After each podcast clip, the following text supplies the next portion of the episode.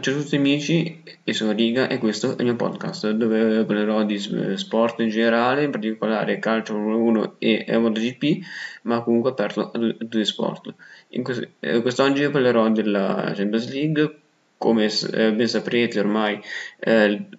tutte e quattro le italiane arrivate uh, alla Champions League sono state eliminate da condizione, uh, l'Inter uh, è stata eliminata a gironi,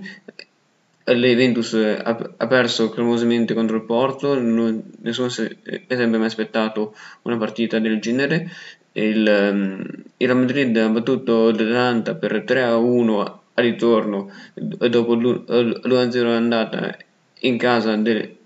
dei Bergamaschi una partita molto condizionata dall'errore del portiere Sportiello e eh, messa molto, molto ben salita rispetto a,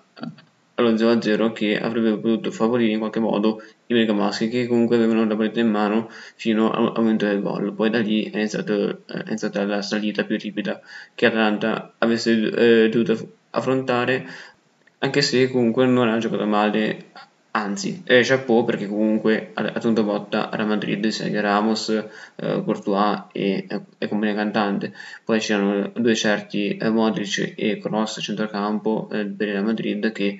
insomma eh, tenevano a bada tutto il centrocampo eh, della Dea. L'unica cosa che mi è piaciuta dell'arbitraggio che devo sottolineare è il fischio al 45esimo quando Luis Muriel era praticamente in porta, lì non mi è andata giù eh, l'arbitraggio poi corretto nel corso eh, della gara, però non mi è piaciuto per nulla l'introduzione dell'azione d'attacco eh, da parte dell'Atalanta contro il Madrid.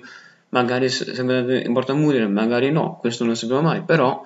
eh, fatto sta che un'azione d'attacco, come dice il regolamento, non va mai interrotta, anche se c'è chi dice che l'arbitro avesse fatto il secondo fischio prima che il passaggio arrivasse a Muriel, però da centrocampo in su per me è già considerata un, una azione d'attacco. Comunque, eh, eh, la Lazio ha perso eh, contro il Bayern Monaco, i campioni del mondo in carica hanno battuto la Lazio senza batter ciglio, hanno concesso solo eh, tre gol fra andata e ritorno, però direi che l'evidenza fra eh, le rose non è paragonabile, visto che c'è un, c'è un abisso tale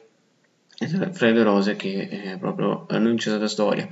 E passiamo quindi ora alla seconda competizione europea che è la UEFA Europa League, rappresentata per, per noi italiani dal Milan e dalla Roma perché sono ancora in, in gioco e entrambe sono abbastanza ben messe perché la Roma con lo Shakhtar Donetsk è in vantaggio abbondante, mentre il Milan contro il Manchester United è ehm, in vantaggio di un gol grazie al gol di eh, Kier, il difensore eh, danese che segnò il Trafford al, al 92esimo all'ultimo respiro facendo tirare un sospiro di sollievo ai tifosi eh, rossoneri. Non, non, penso che comunque il Milan riuscirà a prevalere visto che eh, Ibrahimovic parte dalla panchina, Rebic e Leao sono manco partiti con la squadra. Castiglieco dovrà giocare come prima punta Boa